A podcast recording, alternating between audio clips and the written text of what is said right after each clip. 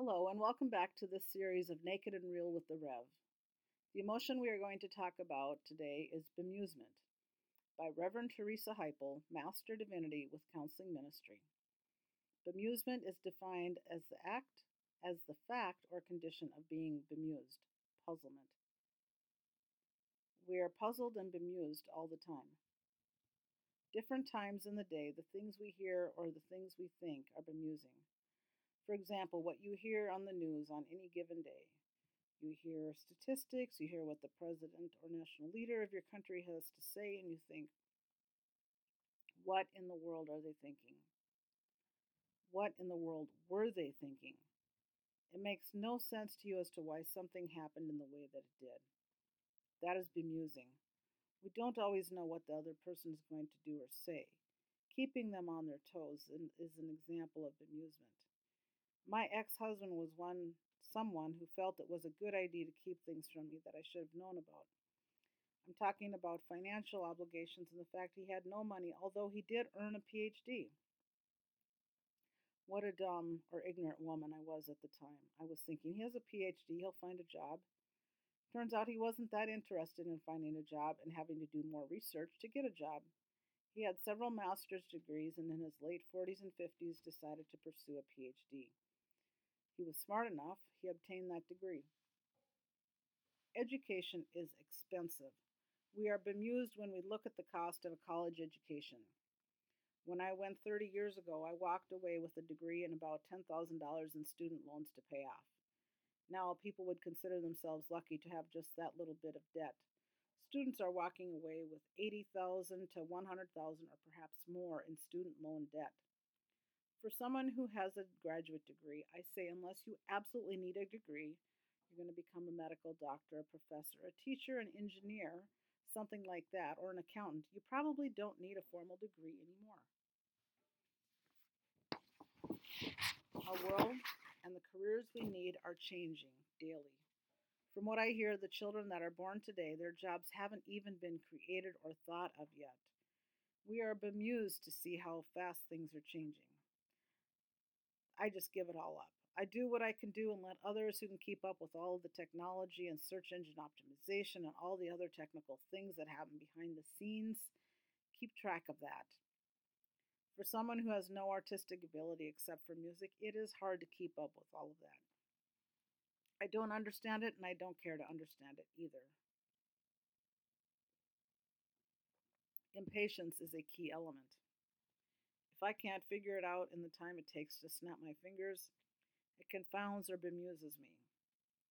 I am puzzled as to why things are not working out.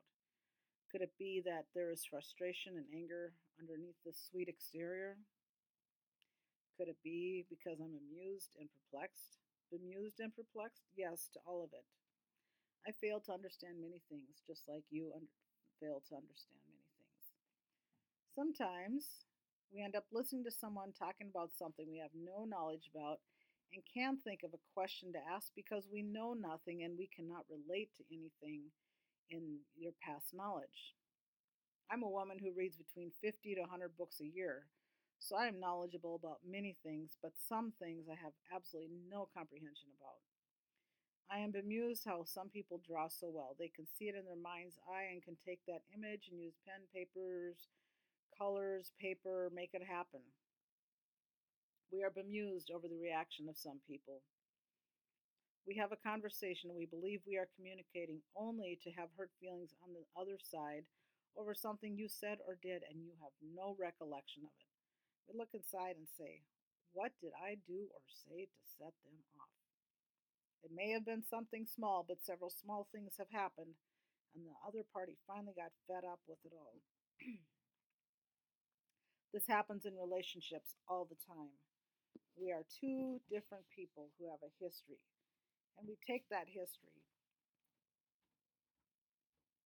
and move it in our present day situation and take this out of context. when we realize this is just a gut reaction, and this has been pent up for a very long time, you are not the person to blame. It has more to do with the family unit that this person grew up in. Every family is dysfunctional in some way. No one family is perfect. Just because someone may have a lot of money does not give them the upper hand on happiness. It is not directly proportional. There was a study done several years ago that says happiness goes up until the wages are around $70,000 a year. After that, there is no more happiness that money can buy. With a 70,000 salary, you can definitely have a decent life and do some things that people with half that much cannot afford. we are bemused by people younger than us. Our children sometimes have no filter in what they say. We are bemused and amused by them. They can be little angels or little devils, depending on the situation. We are bemused over COVID-19 pandemic. We have no history with something like this before. The 1918 flu epidemic had issues but not does not compare to today mostly because we are more mobile and we travel from country to country without much thought of contracting an illness that can turn into a pandemic. The ones who are becoming ill with the COVID 19 are ones who already have underlying health issues. Most of them are older and live in congregate settings such as a nursing home. When will shelter in place be lifted, we wonder? When will the economy get back to normal? When will our children get back to a school setting? I once heard a comedian say, normal is only a setting on your hair dryer. No truer words have ever been said. Questions for reflection. What bemuses you? How do you handle other people's bemusement? If you are a boss, how do you handle your instructions to your employees? If you are an employee, how do you handle instruction given by your employer? If we don't take care of our bemusement, we will be moving our emotions into bewilderment, which is a subconscious desire to frustrate ourselves, preventing us from pursuing our goals or achieving the success we crave. This is the next subject in the series. Thank you so much for listening to this series so far. If you want the written word, then go to Amazon.com, type in the search Naked and Real with the Rev, and up will pop all of the ebooks that are associated with this series. Thank you so much. God bless.